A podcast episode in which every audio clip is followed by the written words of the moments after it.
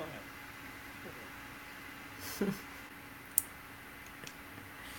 All right, guys. Blessed Feast of Pentecost today here at Missio Dei's Writer Circle.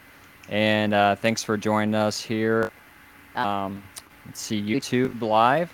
Um, just before we get started here, um, I just want to talk about um, ways that you can support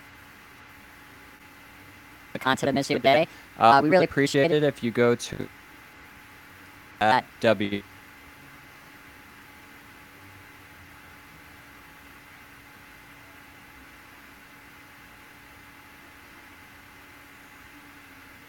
I don't know if we got that one. I don't know. Missio Dei Catholic dot org. There you go. Got that in. Yeah. We're going to have to help Philip out a little bit today. It seems like his... Uh, uh, yeah, he's got uh, some internet connection problems. Internet issues, so don't worry, Philip. Yeah. We got the uh, address for you, Missio Dei Catholic dot org. All right. Thank you. Thank you very I much. I always do .com, by the way, every time I go there, so make sure you know you do .com. Yeah, it's .org. And Twitter. Find us on Twitter at Missio Dei four fifty-one. Go check us out. Excellent, excellent. Yeah, I don't use Twitter, so I need to actually... Get on it, Jonathan. I, I am scared. A little scared. So am I, but I got on anyway. I, I am on Instagram. So we'll have to talk right. about that later. Yeah, uh, Jonathan, if you can, you weren't you weren't with us last time, so can you introduce yourself and tell people about yourself? Yeah, sure. Uh, I'm glad to be here, for one. Uh, me and Philip... Look at myself, sorry, met at uh, Holy Apostles College. I'm currently a teacher in Utah. I teach with middle school theology, and uh, my master's degree is in moral theology, apologetics, which I'm finishing up my last semester right now. So, um, yeah, and glad to be writing Missio Dei. We had, uh, you know, we've been having some great articles lately. Glad to be part of it. Yeah, excellent, excellent. Um, are, any projects uh, that you're working on? I know you're working on a thesis. What's tell me about that? Yeah, I, I am. You know, I have to do the thesis. I think you got out of it, didn't you? You got around it somehow. You know? Yeah, I was. I was. Um, I matriculated under a different uh, program, so. Yeah, they made me like you know probably with my English being harsh, you know, being uh, you know raised in Florida. No offense. Oh my goodness! I love Florida. Believe me, I love it. Uh, but I didn't probably have the best uh, high school uh, training, so I had to really work on it. Anyways, long story short, the thesis is, in a nutshell, kind of about a properly formed conscience. And I'll, you know, I do use some examples about with the vaccine and people that have chosen to take it and not take it. And Pope Francis' position, which comes from a more social teaching aspect, but he didn't really emphasize also the right of a person's conscience, which per- particular people like Bishop Rocky and the C D F had put forward to say that, you know, it is morally acceptable to not take it as well. So I thought it was a good area to study, not just on the vaccine topic, but on what is a properly formed Catholic conscience. And, you know, are we sometimes making, you know, what are we being influenced by mostly to, you know, make our, to, that forms our conscience, right? You know, where are we leaning, in what directions? And I think both parties, by the way, can make make errors in this. Your very traditional Catholics could probably slip here, too.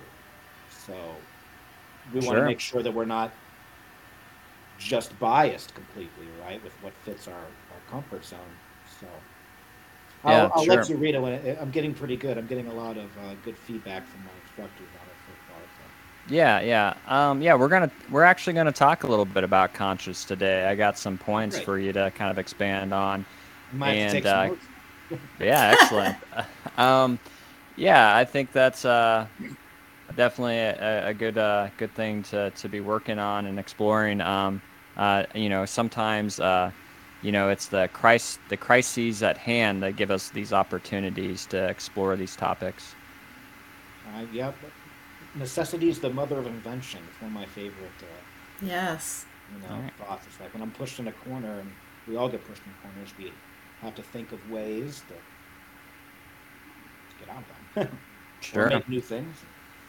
Well, um, Melissa, we're going to get to you towards the end, so you can talk a little bit more about uh, your your book. Then we'll give you the the uh, the grand the keynote, so to speak, uh, finale of the podcast. So um, I just want to talk about so it's Pentecost, right? Yes, so, it's Pentecost. So you know, come Holy Spirit, Amen. Uh, so I just want to talk about, get a little uh, introduction to Pentecost. Uh, of course, Pentecost is a feast that originates in Judaism, or from Judaism. Um, some biblical scholars, or just scholars to get all together, historians, they connect it to ancient agrarian feasts and basically incorporate it into Judaism, where um, everyone went to Jerusalem and they um, offered thanksgiving to God uh, for the first fruit harvest.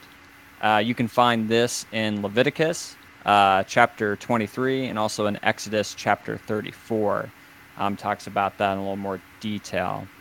Now, Melissa, coming from a Jewish background, is um, was this something you guys celebrated? Um, no, nothing that, end? you know, no, I, I didn't come from a religious household. And so um, I actually, um, when we talk about my book a little bit later, I actually just finished a chapter where I talk about the holiday of Sukkot, um, which which is another harvest-based festival, mm-hmm. and um, talked about the Erog and the bundle. And so um, I had more of a familiar, familiarity with Sukkot only because that was something that was taught to me when I went to Hebrew school. Um, but I don't recall anything with regards to um, to Pentecost. I really learned about Pentecost when I came into the church. Sure. Well, just on Pentecost in general, then. Um, so it's a it's a Thanksgiving feast. Do you think this is something any of you guys can answer in whatever order you choose uh, yourselves to answer? Uh, do you think Thanksgiving and being grateful to, towards the Lord, is this something that Christians are missing in their day-to-day and maybe missing in their prayer life? Um, first off, before I answer that question, I'd like to, I'd like to ask Melissa, maybe she can answer two questions here, that question, and if she could explain a little bit what Sukkot was. Is it Sukkot or Sukkot? Did I say it wrong? Sukkot, Sukkot, which is another festival. I think, yeah, so a lot of, we'll get into it later, obviously, because we're talking about Pentecost, but right. Suffice it to say that my husband said it best when he said, when we became Catholics, we learned how to be Jews. So, um, you know, because that's when we really understood everything uh, when we came into the church. So uh, there's many, many festivals, but it's really hard to understand them when you haven't had that in your background, you know, as a, as a, a non-religious Jew. All right. Thanks. So, so Jonathan, are you going to answer my question now? Okay, so refresh my memory here. Uh, what's the answer? Gratitude, well, gratitude, gratitude, and Thanksgiving. Thanksgiving. Um, you know, I, I find that we're often quick to ask God for, you know, petitionary uh, things, but when things are going good in our, our life, do you think typically Christians uh, are conscious of it and offer thanksgiving to the Lord?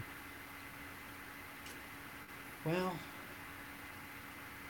I, I always didn't do that, so I can just speak from my own experience here. I mean, I've I do that much much more often now. I'm very thankful every day, and I'm always giving Thanksgiving, um, just because my life was very challenging before, until I really gave into my Catholic faith and really, really started to practice it, and wasn't just a nominal Catholic.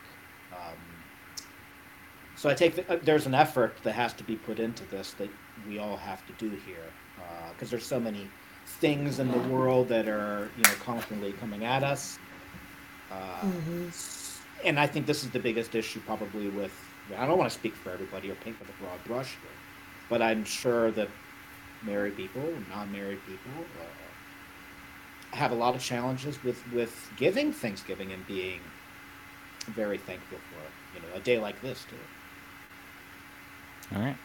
Thanks. Thanks, Jonathan. Melissa, what, what do you think?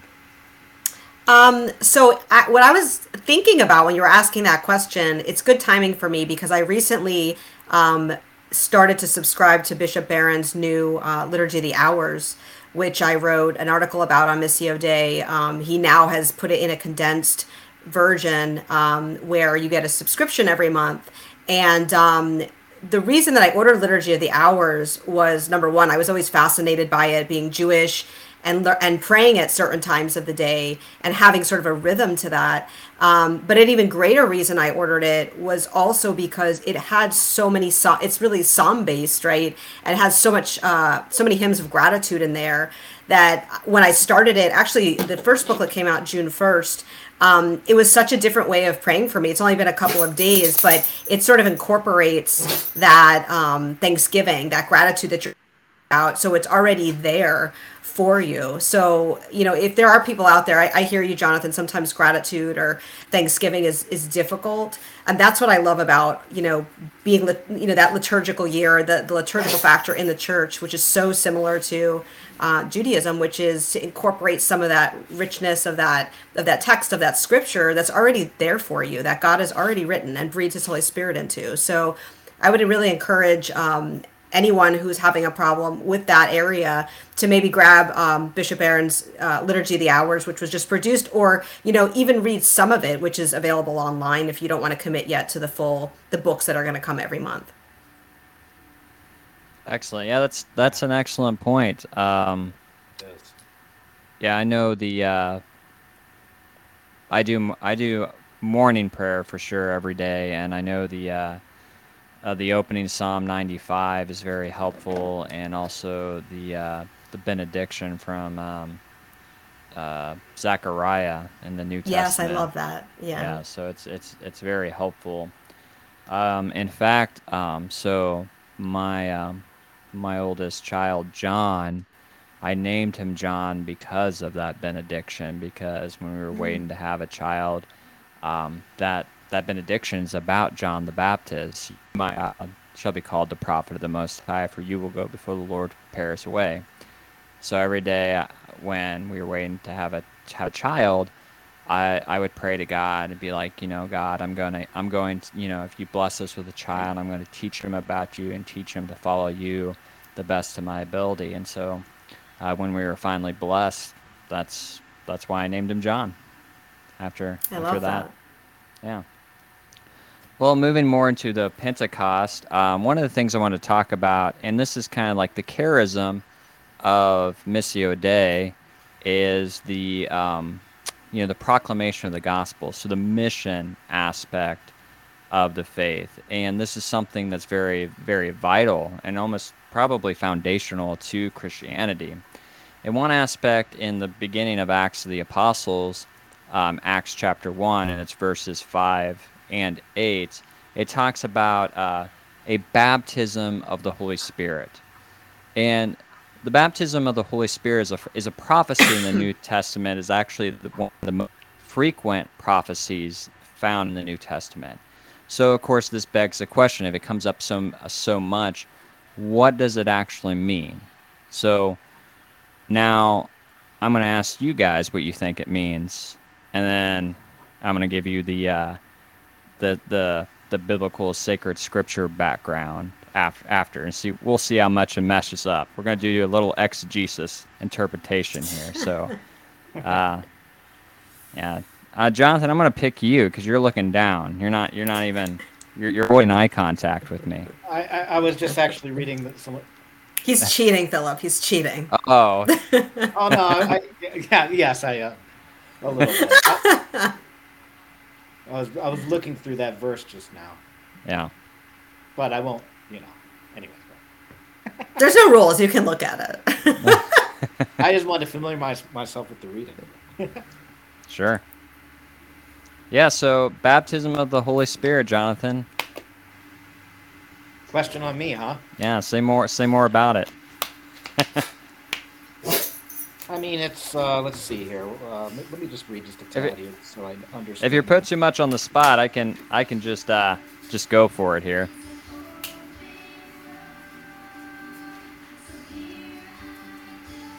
So what I would say is, obviously, we're um, promised this through Jesus, right? I mean, we, we find the Holy Spirit through Jesus. Yeah, Jesus talks about it in John uh, chapter three yeah. uh, to Nicodemus. Correct. Um, so yeah. I'll get, I'll give, I'll give you the, I'll give you the, uh, the scriptural background on it to kind of to to sparse out uh, conversation here. So Acts one is actually it, it the way that it's set up. It's it's uh, typological. So it refers it the way that Luke writes it. It's in reference to the Old Testament passages, and it's reference to the Old Testament passages of Deuteronomy thirty-four and Second Kings. And so, what it's uh, how it's phrased up is, oh, in those in those Old Testament passages, you have a passing of authority. You have a passing of authority in spirit.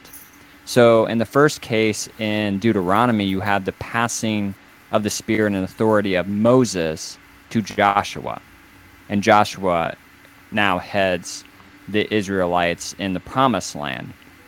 In the second reference, you have uh, the passing of the spirit of, of authority from Elijah and, to Elisha. So Elisha requested to have the power of God, and he was told he could have the power of God if he witnessed um, Elijah being raised up into the heavens. And of course, he did that on the fiery chariot. And so the power of God to uh, to show people, to proclaim Um, the prophetic message and to work miracles is given to um, Elisha. Now, of course, a lot of the um, Old Testament um, miracles and stuff foreshadow of Elisha. It's a prefiguring of, of Christ himself. So you have similar like feeding, stuff like that. Now, in regards to Acts um, one, and we'll get into this um, a little bit about how Um, the mission is not complete when it comes to, to Christianity and salvation, um, is that Christ, so Acts opens up with the ascension. And Acts, Jesus is giving the mission and the spirit to the apostles and then also the disciples, all of us who would be baptized and confirmed in, uh, by the sacraments of the Catholic Church. So that's the background. So what does that mean for you guys in your own lives? Well, you talk about mission, you know, you're talking about send the sending out, you know, you're talking about igniting the, the seven gifts, right, of the Holy Spirit. I think it, it's exactly what we're doing, you know, at Missio, using the gifts that God's given us to spread the gospel, Jesus, um, to talk about our church that we love so much, which is Jesus's church. And I think, I mean, at least I've been part of the charismatic movement from time to time, so I've been to charismatic. They talk about the baptism of the Holy Spirit. They they talk about all these gifts, and I really think, you know, igniting those gifts is important, because if you have those gifts that God's given you, I was just talking to this uh, my son about this. You know, when God gives us these gifts and we don't use them, um, or we don't use them, you know, for Him and for His glory, I think that they're just sort of wasted, right? That God made us who we are for a reason with the gifts that we have for reasons. So. Um, I don't know. It's a big, it is a giving, but I also see Pentecost as, you know, a celebration of those things and those gifts, you know, and marking the end of the Easter period that, that, that God has, you know, God has given us. Yeah. Excellent. Yeah. I'm definitely, um, not liturgically so, but, um, Jonathan and I, and I have, um, talked about this a lot, and I, I'm definitely influenced by, um, the charismatic movement, as in, um, kind of like the theological perspective of Ralph Martin. Um, I think he's a really great theologian, and whenever I hear Ralph uh, speak, I always um, I I believe what he's saying, because he he acts as if Jesus is real, like right next to him. He acts as if the Holy Spirit is actually working through him. It's not some far off far off idea. It's it's a reality in how he speaks about it. And I think that's definitely a key when we um, when we evangelize, is trying to capture that that actual event, that reality. Jonathan, you want to add anything? Uh, not really too much. I mean, I think uh, Melissa really, with the mission, the word mission really sticks out with me in this particular area. And it's a very special time for me, Uh, the Pentecost, because I really was thinking yesterday. I went to Mass, and was very beautiful, and I was really trying to connect deeper with the Holy Spirit too in the evening time. And you know, I was thinking about some of the uh, seven things, like counsel for one, and how I need that, and I seek that counsel.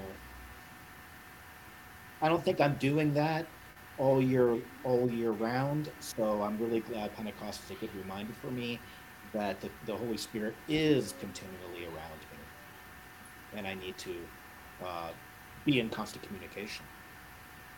Sure. Excellent. Yeah, the one thing I wanted to kind of pivot here a little bit is, um, of course, we had a an article that came out this week, and it uh, quoted uh, Cardinal Walter Kasper.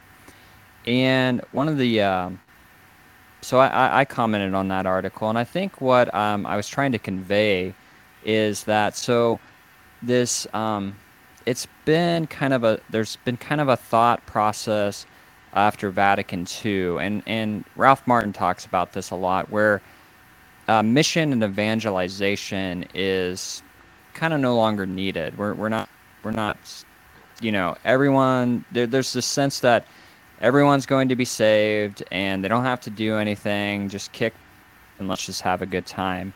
And I think that's been very detrimental to um, Christianity as a whole.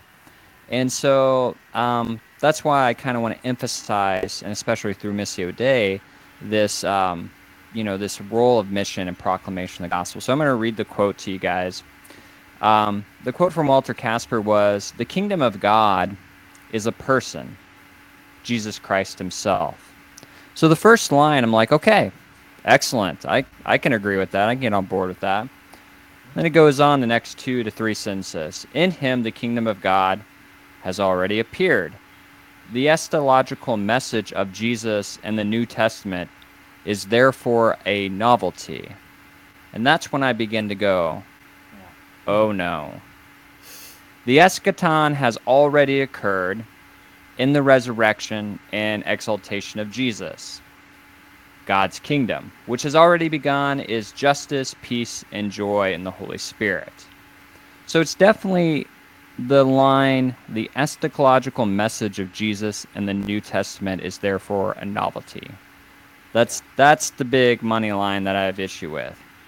Now, I'm going to compare that. Why Why do I think this is a problem for the mission of the church and the proclaiming the gospel? Um, it's because of our culture. So I'm gonna I'm gonna give you a quote uh, to uh, compare from Pope Benedict the sixteenth. Uh, he gave at a, at an Angelus. He says, "The true death, on the other hand, which is to be feared, is the death of the soul, which the book of Revelation calls the second death. In fact, those who die in mortal sin, without repentance, repentance, locked into their proud rejection of God's love, exclude themselves from the kingdom of life." Period. I think that's what's at stake here. There's definitely a... The, the problem that I have with... Um, uh, Cardinal Kasper's quote is, is that, so the teachings of Vatican two that we can hope that all that that many will have the opportunity to salvation, but hope and possibility is very different from probability, and I think that's that's the key there. We certainly hope for salvation for humanity, but Christ gives us all a mandate. And because he gives us a mandate, he gives us a commission, um, and he, uh, at before he's raised up in the ascension, and gives us the power from on high, from the Holy Spirit at Pentecost. This mandate isn't a passive one. We can't just say it's finished. We can't say it's done. What do you guys think? Yeah, well, um... Melissa, do you have something you wanted to say?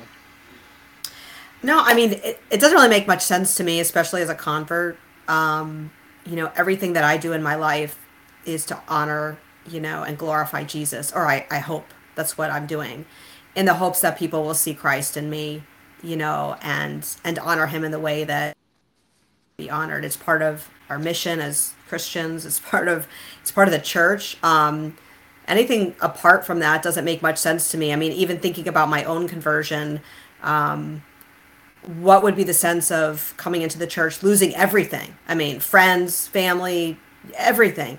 Um, in the context of that, in real life, and I and I really like to gauge things in real life, because sometimes we can talk theology a, a lot of the time until you kind of meet somebody that has done that, right? Um, or maybe talk to somebody who's been persecuted in another country, because we don't really have, you know, thankfully we don't have those issues here, um, or, or as much, obviously, in the way that it happens in other in the way it happens in other countries. Um, but I just can't I can't fathom that. I, I don't really understand that.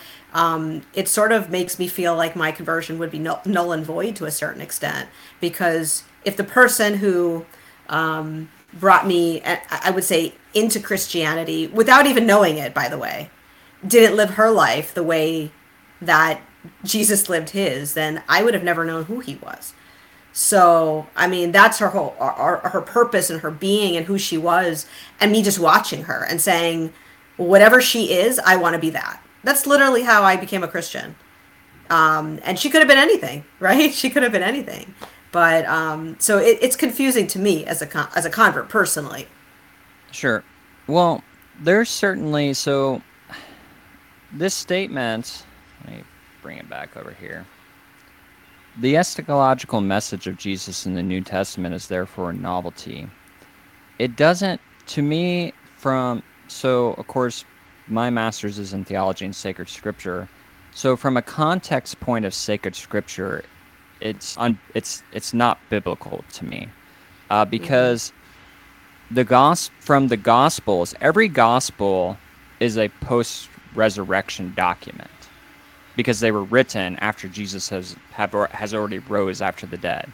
All the letters of Saint Paul, post-resurrection documents.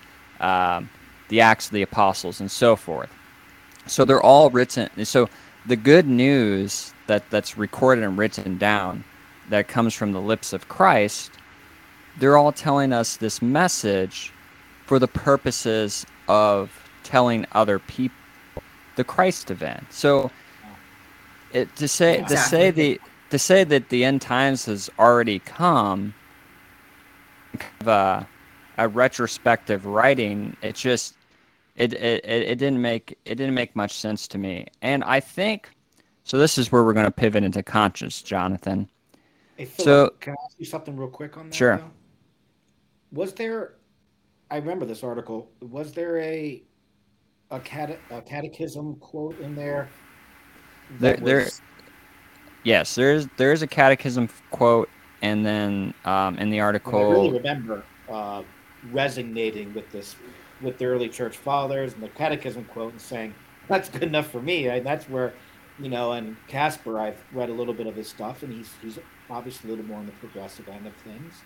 Um, I just would hearken honestly more to the catechism here and what it says. Sure.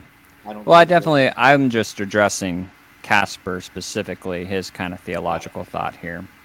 Yeah. Um, Which is I mean, there in the article itself, there's a lot. There's a there's a lot of different uh, expressions and viewpoints that are in the article itself. So um, I would encourage people to take a look at it, because it's definitely a, a thinking article. But um, I do, I do kind of, I think for the purposes of evangelization, you know, I, I'm wondering what Kasper's goal is here. And so, and, and, and here's the thing about, I, I really um, enjoyed the article. I really enjoyed the article to this point that it, it, it promotes dialogue. And I think that's a good thing, to talk out these issues and, um, you know, to, to get people interested. So I love articles like this, by the way, too. And I think it's good to, that we have dialogue and bring things out to the open as well. Sure. Because people like might be asking questions. People might look yeah. at something and be like, eh, I don't think so, and then just write off Missio Dei. But I encourage everyone yeah. to, there's there's comment section. People, and I write back. I know Melissa writes back, so uh, you can uh, you can talk to us. Yeah. Nobody comments on your articles, Jonathan. Sorry. I know. So rude. I love your articles, Jonathan. I, I, yeah. I'm not so controversial I do. Yet. Oh, you'll get there. I'm getting some. So, you know, right now, so it's more gospel reflections for me. This this kind of thing on mission. Um, so my my actual gospel reflection uh, for Monday, um, it takes place at the crucifixion in John's gospel, and um, you get the line from Christ while he's on the cross, "It is finished." And I think, and this kind of comes into a Protestant theology of this idea that, you know, once saved, always saved. It is finished. There's nothing else to do, um, but maybe have some sort of faith. But um, the kingdom of God is... Um, so I asked the question, of course, from a biblical interpretation standpoint, it is finished. Well, what does that mean? So in reference to Kasper's quote... Um, you know, to dig deeper, I ask, well, what's what's the origin of this thought? Where where does it come from? I don't know the exact pinpoint of it is, but I actually, the, the, the farthest back that I can go uh, that I that I do know is from Saint John Henry Newman. Now, this might ruffle some feathers because Saint Uh, John Henry Newman is a fairly popular uh, saint in the modern Catholic Church. But he wrote a book, or it's kind of an essay. I say it's a book because it's a long essay. It's called The Essay of the Gram- of, of Grammar of Ascent. It's a very good book about, um, I think it should be studied in uh, philosophy classes for epistem- epistemology, like how we know things. And so, but in The Grammar of Ascent, uh, there's a concept that um, that Newman comes up with, and I don't know if you guys are familiar with this, but it's called the Aboriginal Vicar of Christ. Have you heard of this? No, actually, I have not. Uh, so the Aboriginal uh, Vicar of Christ, and so Newman became popular uh, through the Vatican Two Council, post-conciliar uh, um, thought. And so the Vicar of Christ, um, the argument is is that the Aboriginal Vicar of Christ is the conscience. And so if we just merely follow our conscience, we're doing the will of God, and we will be saved. This is kind of the string of thought. Now, the problem, and uh, the with me with this this uh, this idea, and why I think we get to Kasper's kind of line of thought and other um, kind of modern uh, theologians is um, why it's odd to me is is I, I it it. Um, What it does is it, it ignores the fall of man. It ignores original sin. Because if you remember from Thomas Aquinas or just the um, Genesis story, um, so we're made in the image and likeness of God, right? So when we are made in the image of likeness of God, the Word of God, so the reason of God, the mind of God, we possess in our souls powers of powers of the soul. So we possess the intellect, we possess the will, and we have passions or desires. And so we were in a state of grace with the Holy Spirit when we were originally created, where our, so according to Thomas Aquinas, uh, you know, conscience is the act of, how do you put it, um, orderly knowledge. So in our in our original state of holiness, and the Catechism talks about this. I think it's uh, three seventy-five is the paragraph, but you'd have to double look that up. Uh, so our inte- so our wills and our desires were subservient to the intellect. But after um, the fall of man and the original sin, our intellect becomes darkened. And so the will and our desires are no longer subservient to the intellect. Our intellect becomes clouded. We can't trust our judgment. And that's when Jonathan says, said earlier, we have to have a rightly formed conscience. Well, if that's true, we can't trust an Aboriginal Vicar of Christ because our our, our conscience is darkened from yeah. original sin. And there's, we're all, from what I'm understanding, I mean, this topic is we're all naturally infused with a natural conscience, right? Yes. Now this, but the next step is, of course, a properly formed conscience, which does, you know, entail a lot of things, moving away emotion, proper virtues. So that's why when I'm writing about my topic here, you know, in order to have a properly formed conscience, it's not just focusing on the natural conscience that we're all given, because we're all given a natural conscience. It's about forming that conscience, informing that conscience with the intellect. And of course, we, you know, look to the church, church fathers, uh, magisterium, and all these things to help infuse a rightfully formed conscience. This is why we have the, the issue here in the church right now with, with which you see, you know, and I don't want to get on a hot topic too much, but you have Nancy Pelosi over here that's fighting a particular thing, or, you know, abortion topic, and then you have the church has been very, very clear in the Catechism and everywhere on our stance on abortion. Well, I think a lot of this has to do with a properly formed and a mature conscience embracing that, you know. And I'm not, I'm not attacking Pelosi here at the moment, but I'm saying that there may be some error here. You know. Sure. And it takes work. We have to pray for our brothers and sisters. Amen. Amen. Melissa, you want to jump in here, or? Well, I would say I'm not an expert on properly formed consciences, as as Jonathan is, so I'm going to let him take that. I take that question. I think he answered that perfectly. Sure, sure. Well, we're going to move more into the mission aspect. I'm not an expert either on this, um, Melissa. Well, you're my expert for now, so I'll, well, yeah, I'll take yeah, it. Yeah, yeah. So we yeah, so we all need to work in this area. Every, every yes, we do. We do. So we're going to move into more of the mission aspect of Acts and um, some of the um, rhetorical devices. And um, how we're this is we're going to talk a little bit, too, about Melissa's book, uh, Walk the Land. So, um, of course, being Pentecost, um, you know, I want to kind of tie this into the Acts of the Apostles. So um, one of the features of the Pentecost narrative, of course, well, after the Pentecost uh, narrative, so you have, um, of course, the Holy Spirit and the tongues of fire, and the the apostles, just, you know, the disciples. Um, the way the narrative says, there's many of them. They just they bust out of the upper room, and they uh, they start talking to the crowd. And th- there's many different. Um, so I got a list of them here. There's um, so it's the Feast of Pentecost, right? So lots of people are in Jerusalem, and lots of people from, so what we have in Jerusalem is um, diaspora Jews. So basically, because of the Babylonian exile, um, there's some Jews that never came back to Jerusalem. Uh, they just stayed where they were along the way to Babylon. And so, um, and that's, you know, they refer to that as the diaspora. So, of course, they still come to the temple for feast.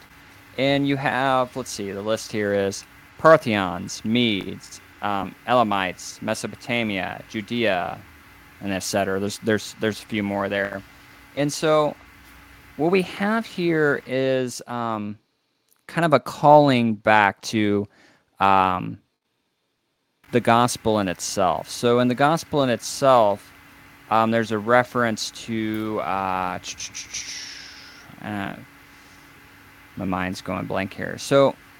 It often refers to, I believe it is, Isaiah forty-nine six, but don't quote me on that.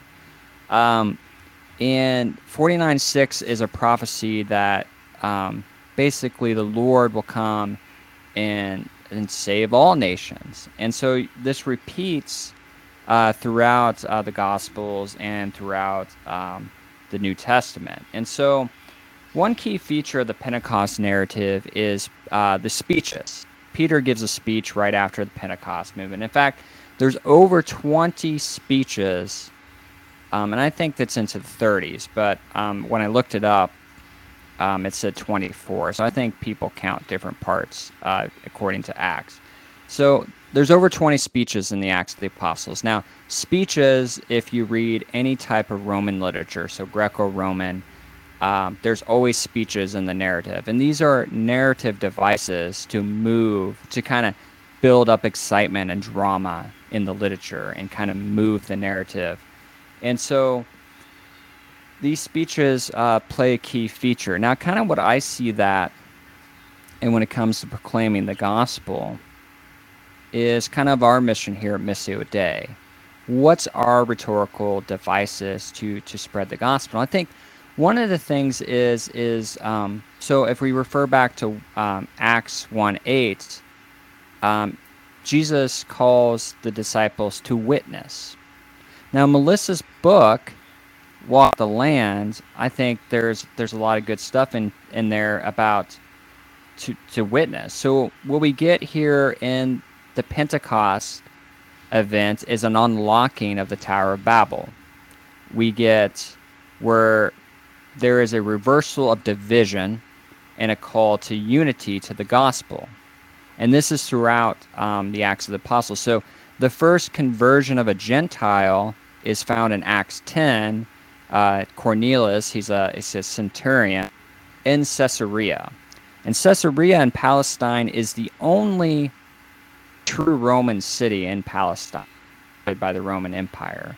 And so this is the edge of the world, the ends of the world.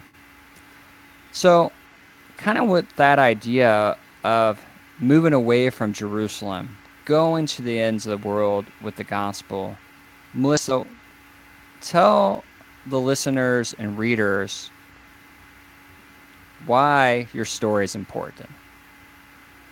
Um, you know, I think for me, it's it's always been uh, something on my heart, to be honest.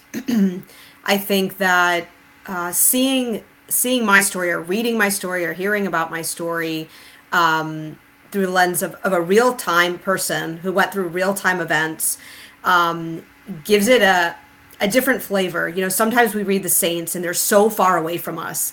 Um, at least that's how I feel sometimes. Like, you know, this person is so perfect, or, or the way that they're written about is in such a state or a way that their their real treacherous, dirty journey is not always told.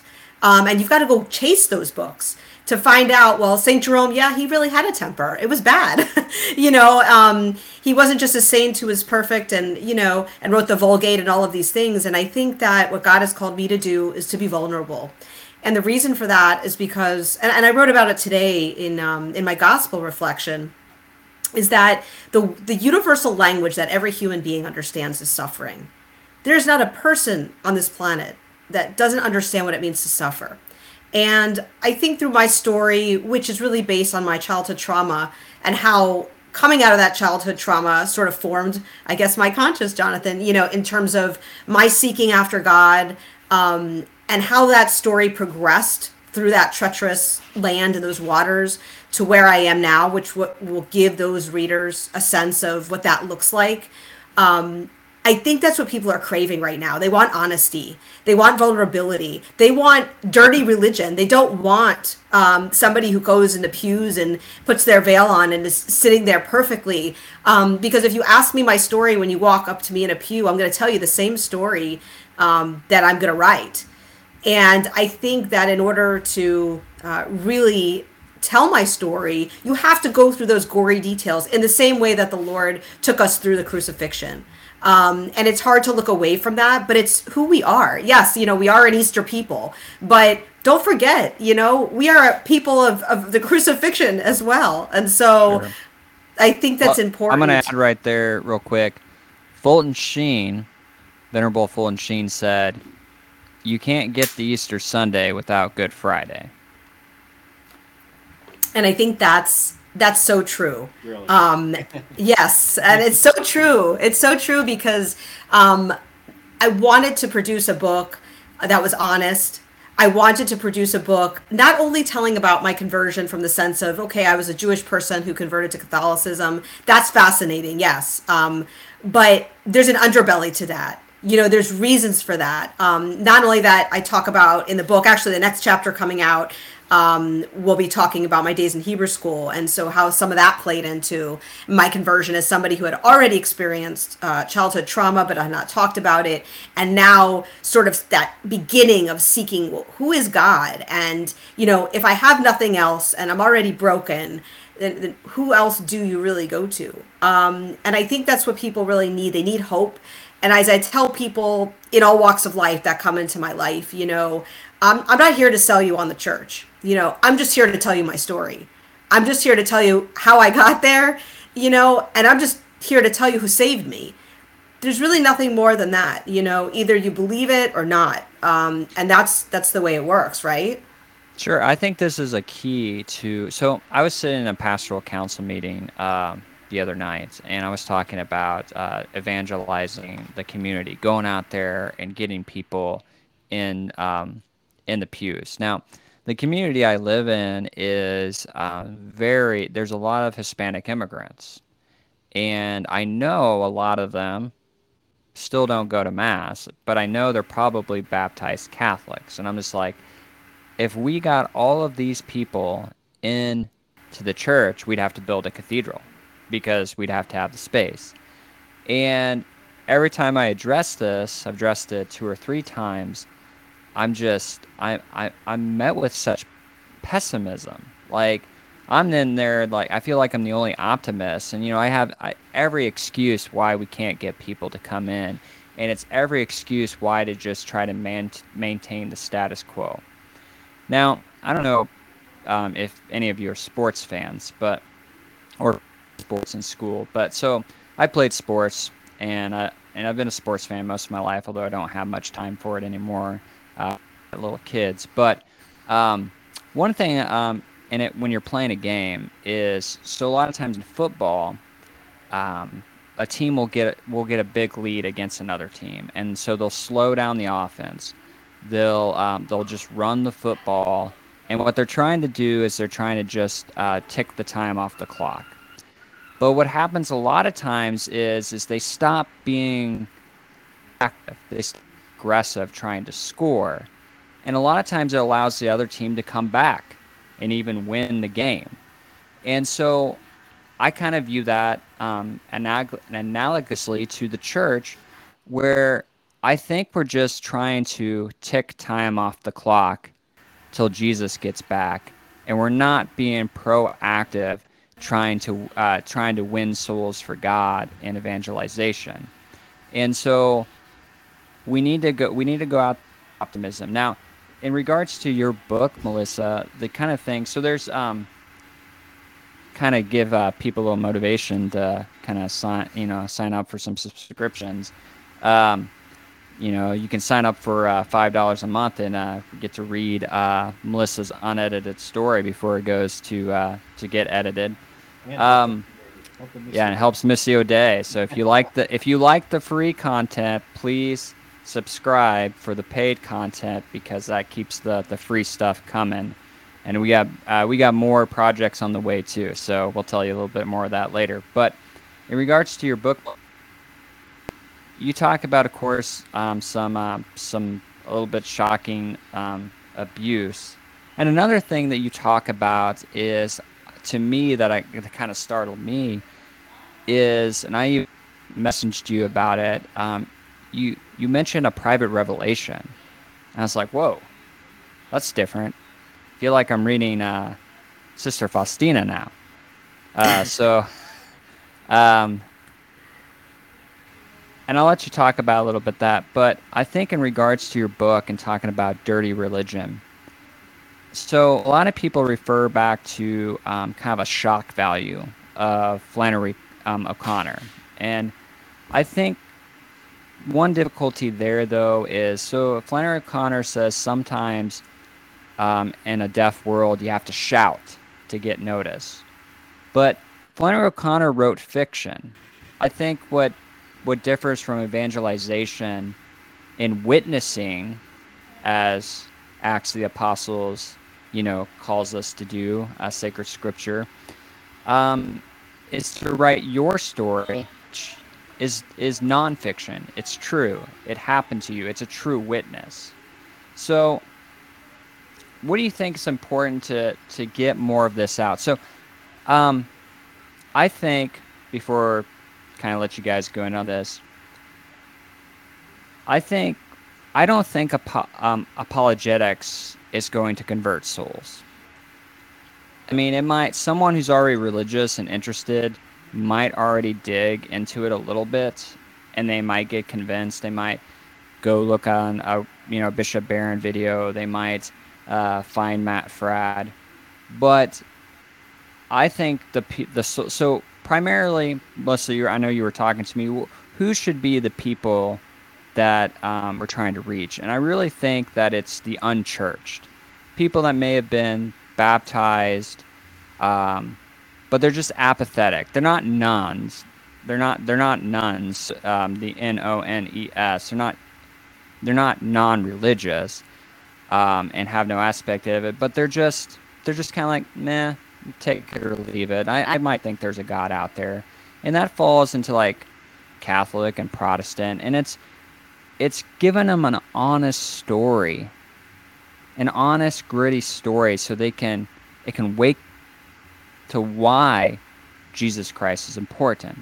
You know, I'm not going to make it if I go to the store and I pick up a book about somebody's testimony, and it's about, oh, to be a Protestant, and my wife used to be a Protestant, and we were really anti-Catholic, and then I started researching Catholicism and decided it's the truth.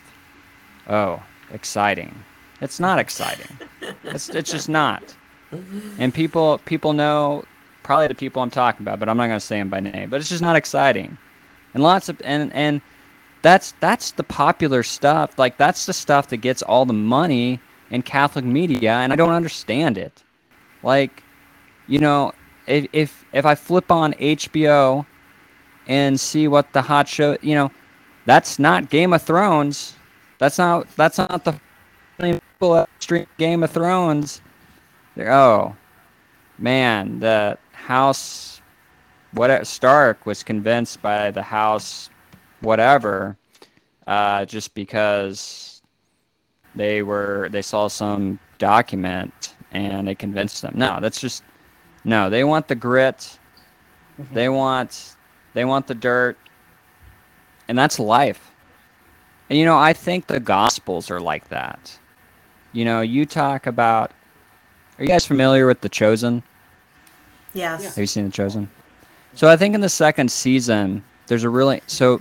It portrays, of course, some of this is made by the uh, the writers of the show.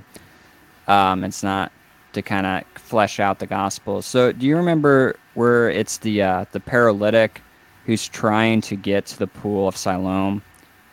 And this whole episode yeah. is the entire backstory. They just make up this backstory that tells about his trials of how he got to where he was getting, and how dirty and in the in the ruck and the muck.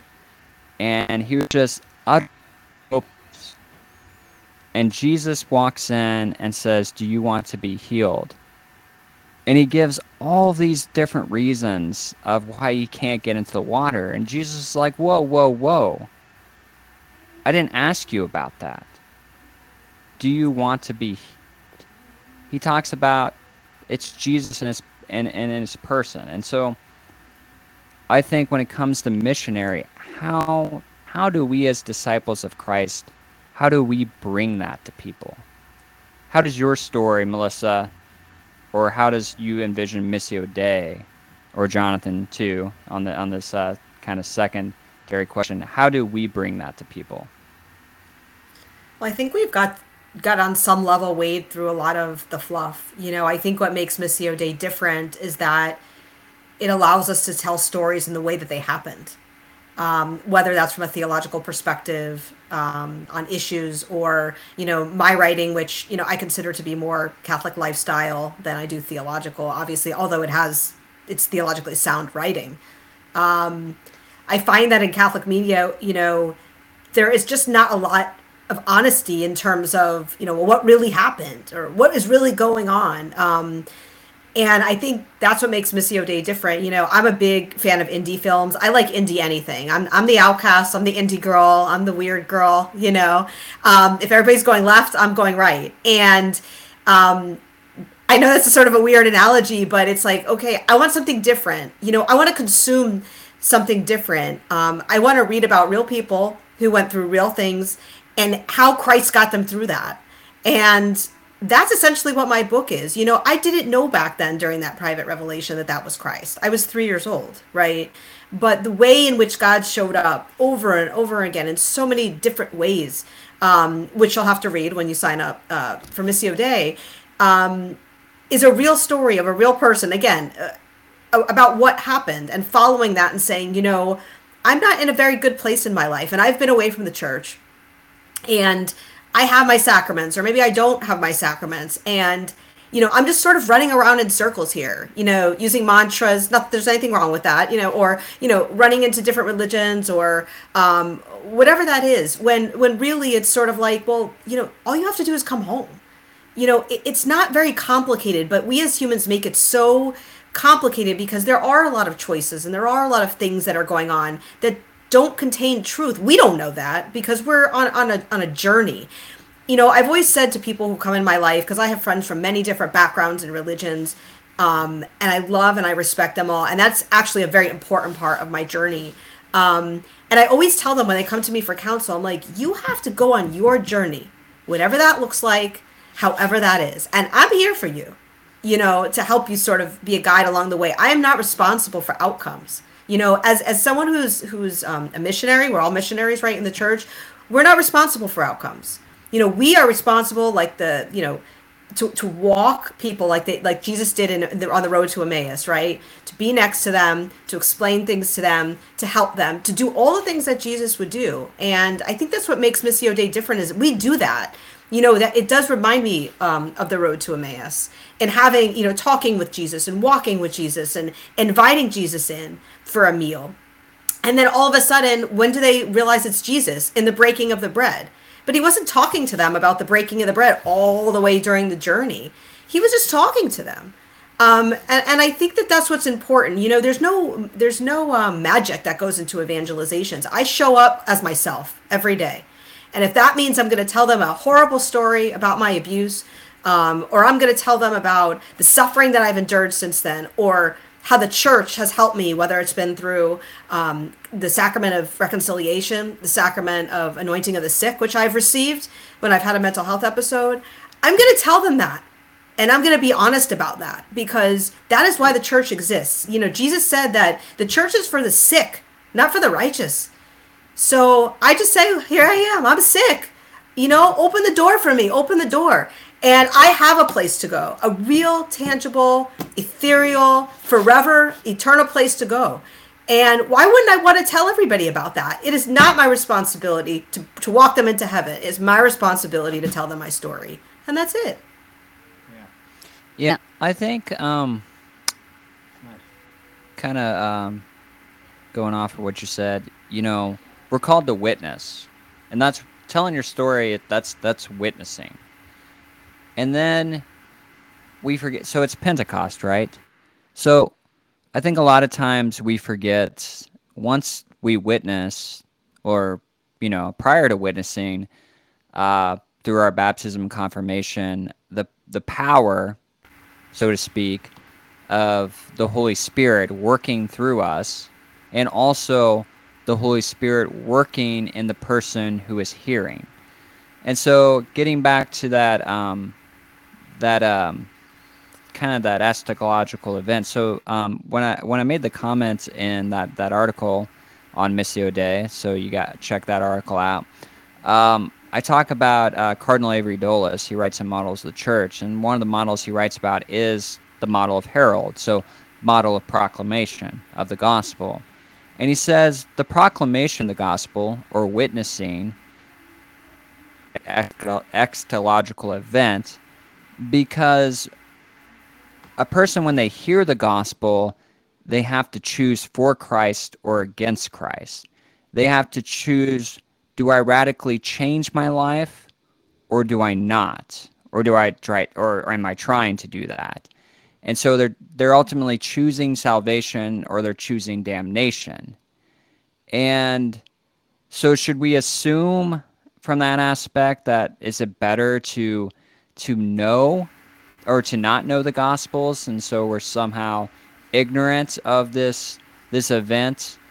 And I think that's some of the the um, the, pro- the problem of where it gets that Kasper uh, comment, because Lun- uh, Lumen Gentium sixteen, so it's quoted in that article, but it's a large paragraph, and so I quote I quoted the second part of that par- paragraph where it talks about, sure, it's possibility that people can be saved without being part of the church, but we it's not a probability, and in f- we that we're in a spiritual warfare, and we're in spiritual battles every day, and the evil one, which Lumen Gentium, that's how they refer to Satan, does not want us to go to heaven.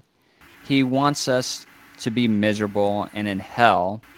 And so he will do everything that he can to cloud our conscience and cloud our judgment and to reject the gospel.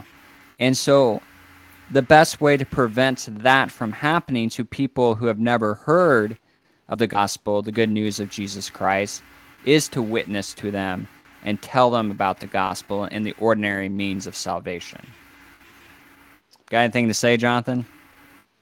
Yeah, I think so. Um, you know, the more I look at Missio Dei and, and we talk here, and I think of a couple things, is there's a few ways to evangelize. I mean, there's no one way to do it, right? I mean, everybody here on this panel right now has different personalities, different approaches.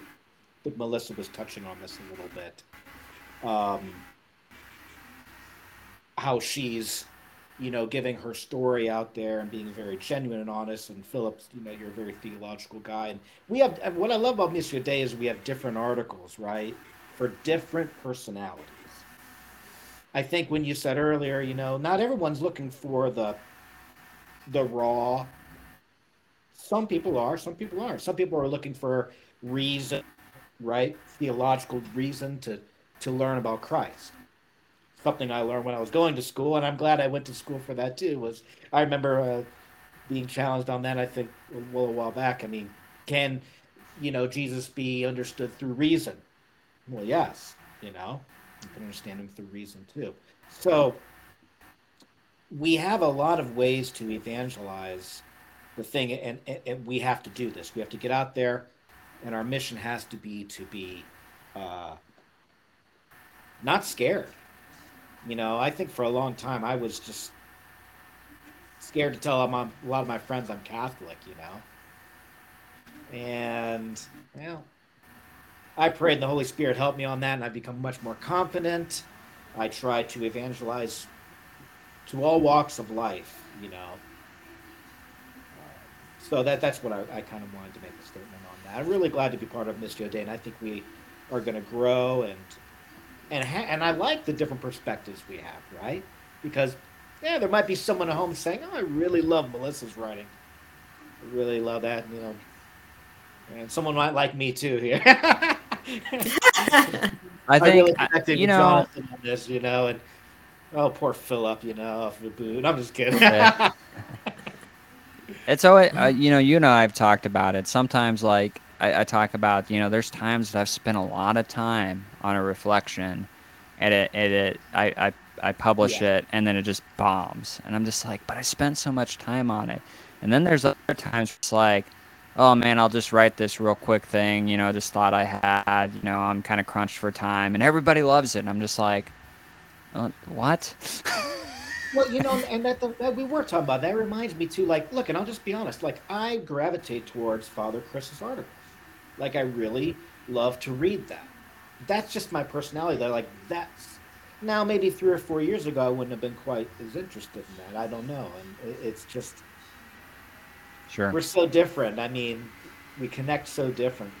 I mean, but I, I do think, one last thing I will say is, like, I've gotten so many positive things. I was talking at the church last night with a guy I never even met before, really nice guy, who was so inspired by the Father Stu movie.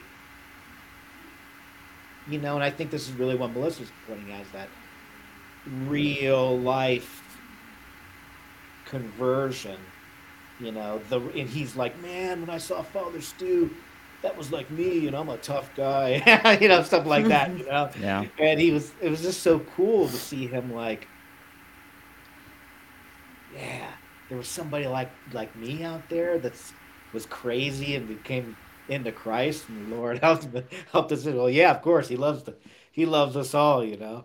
yeah, yeah, I haven't excellent. seen the movie yet, but I'm really, really excited to see it. And I think, uh, you know, I think Melissa, you saw it, didn't you? Yeah, I think I might have even written a piece about it when I, uh, yeah, I believe I did write a piece about it when I saw it. Yeah, it was, it was really good. I really enjoyed it. Yeah, I did see it too. It's, uh, it's one of those where it's kind of, it's, it, uh, it definitely carries the dirt with it, along with the, yeah. the gospel message. So, yeah, I think it, you know, like, is that, you know, pieces are good when they promote conversation. So, you know, I, I, I, I ask everyone to, so I quoted the, uh, uh, the Kasper quote from the article that I posted this week on, uh, who can save. I, I definitely, everyone should go and check that out. Um, and look at the comments. And I always encourage people to comment back and let's flesh it out, because, you know, I mean, some, if you read a piece and that's, that's, and there's, there's no further discussion, you know, a lot of people might in the comments for a little more insight. And so that's, that's a good place where everyone can engage. Um, like I said, the, um, you know, um, we comment there and it's a good place to, to talk to us. You know, there's, yeah. there's a lot of us that have, you know, variety of backgrounds. We we have um, so um, we have a clinical psychologist. We have priests that write for us. We have a deacon.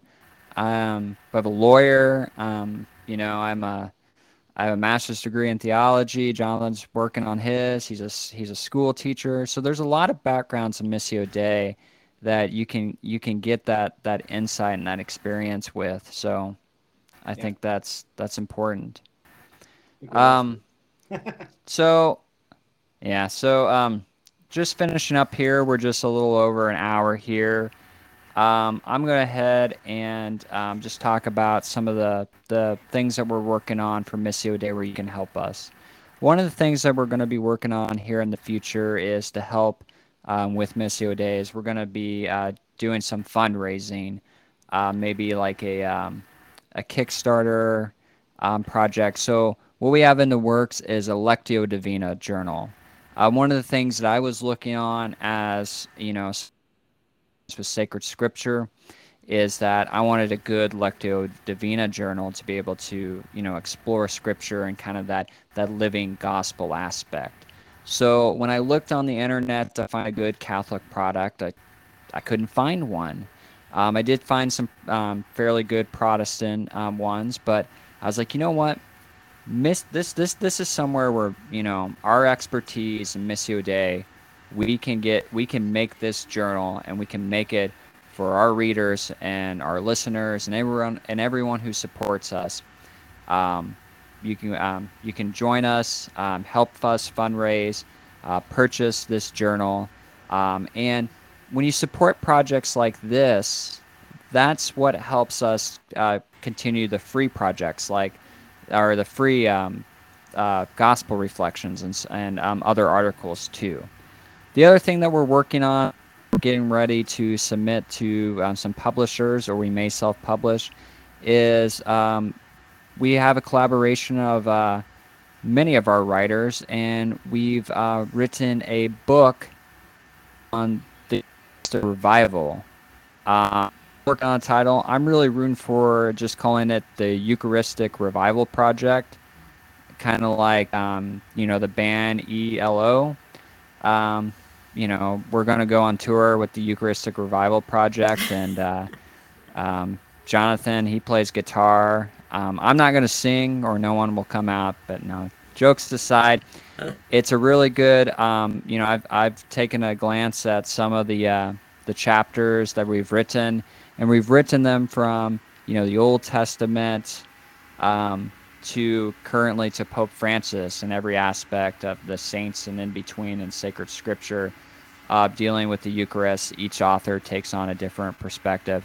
I have a chapter on Saint Paul and First Corinthians, which is the oldest tradition of the Last Supper in the New Testament. So a lot of things were good. Um, when I was researching that, I, I really enjoyed that. So that's a good project that we're working on too.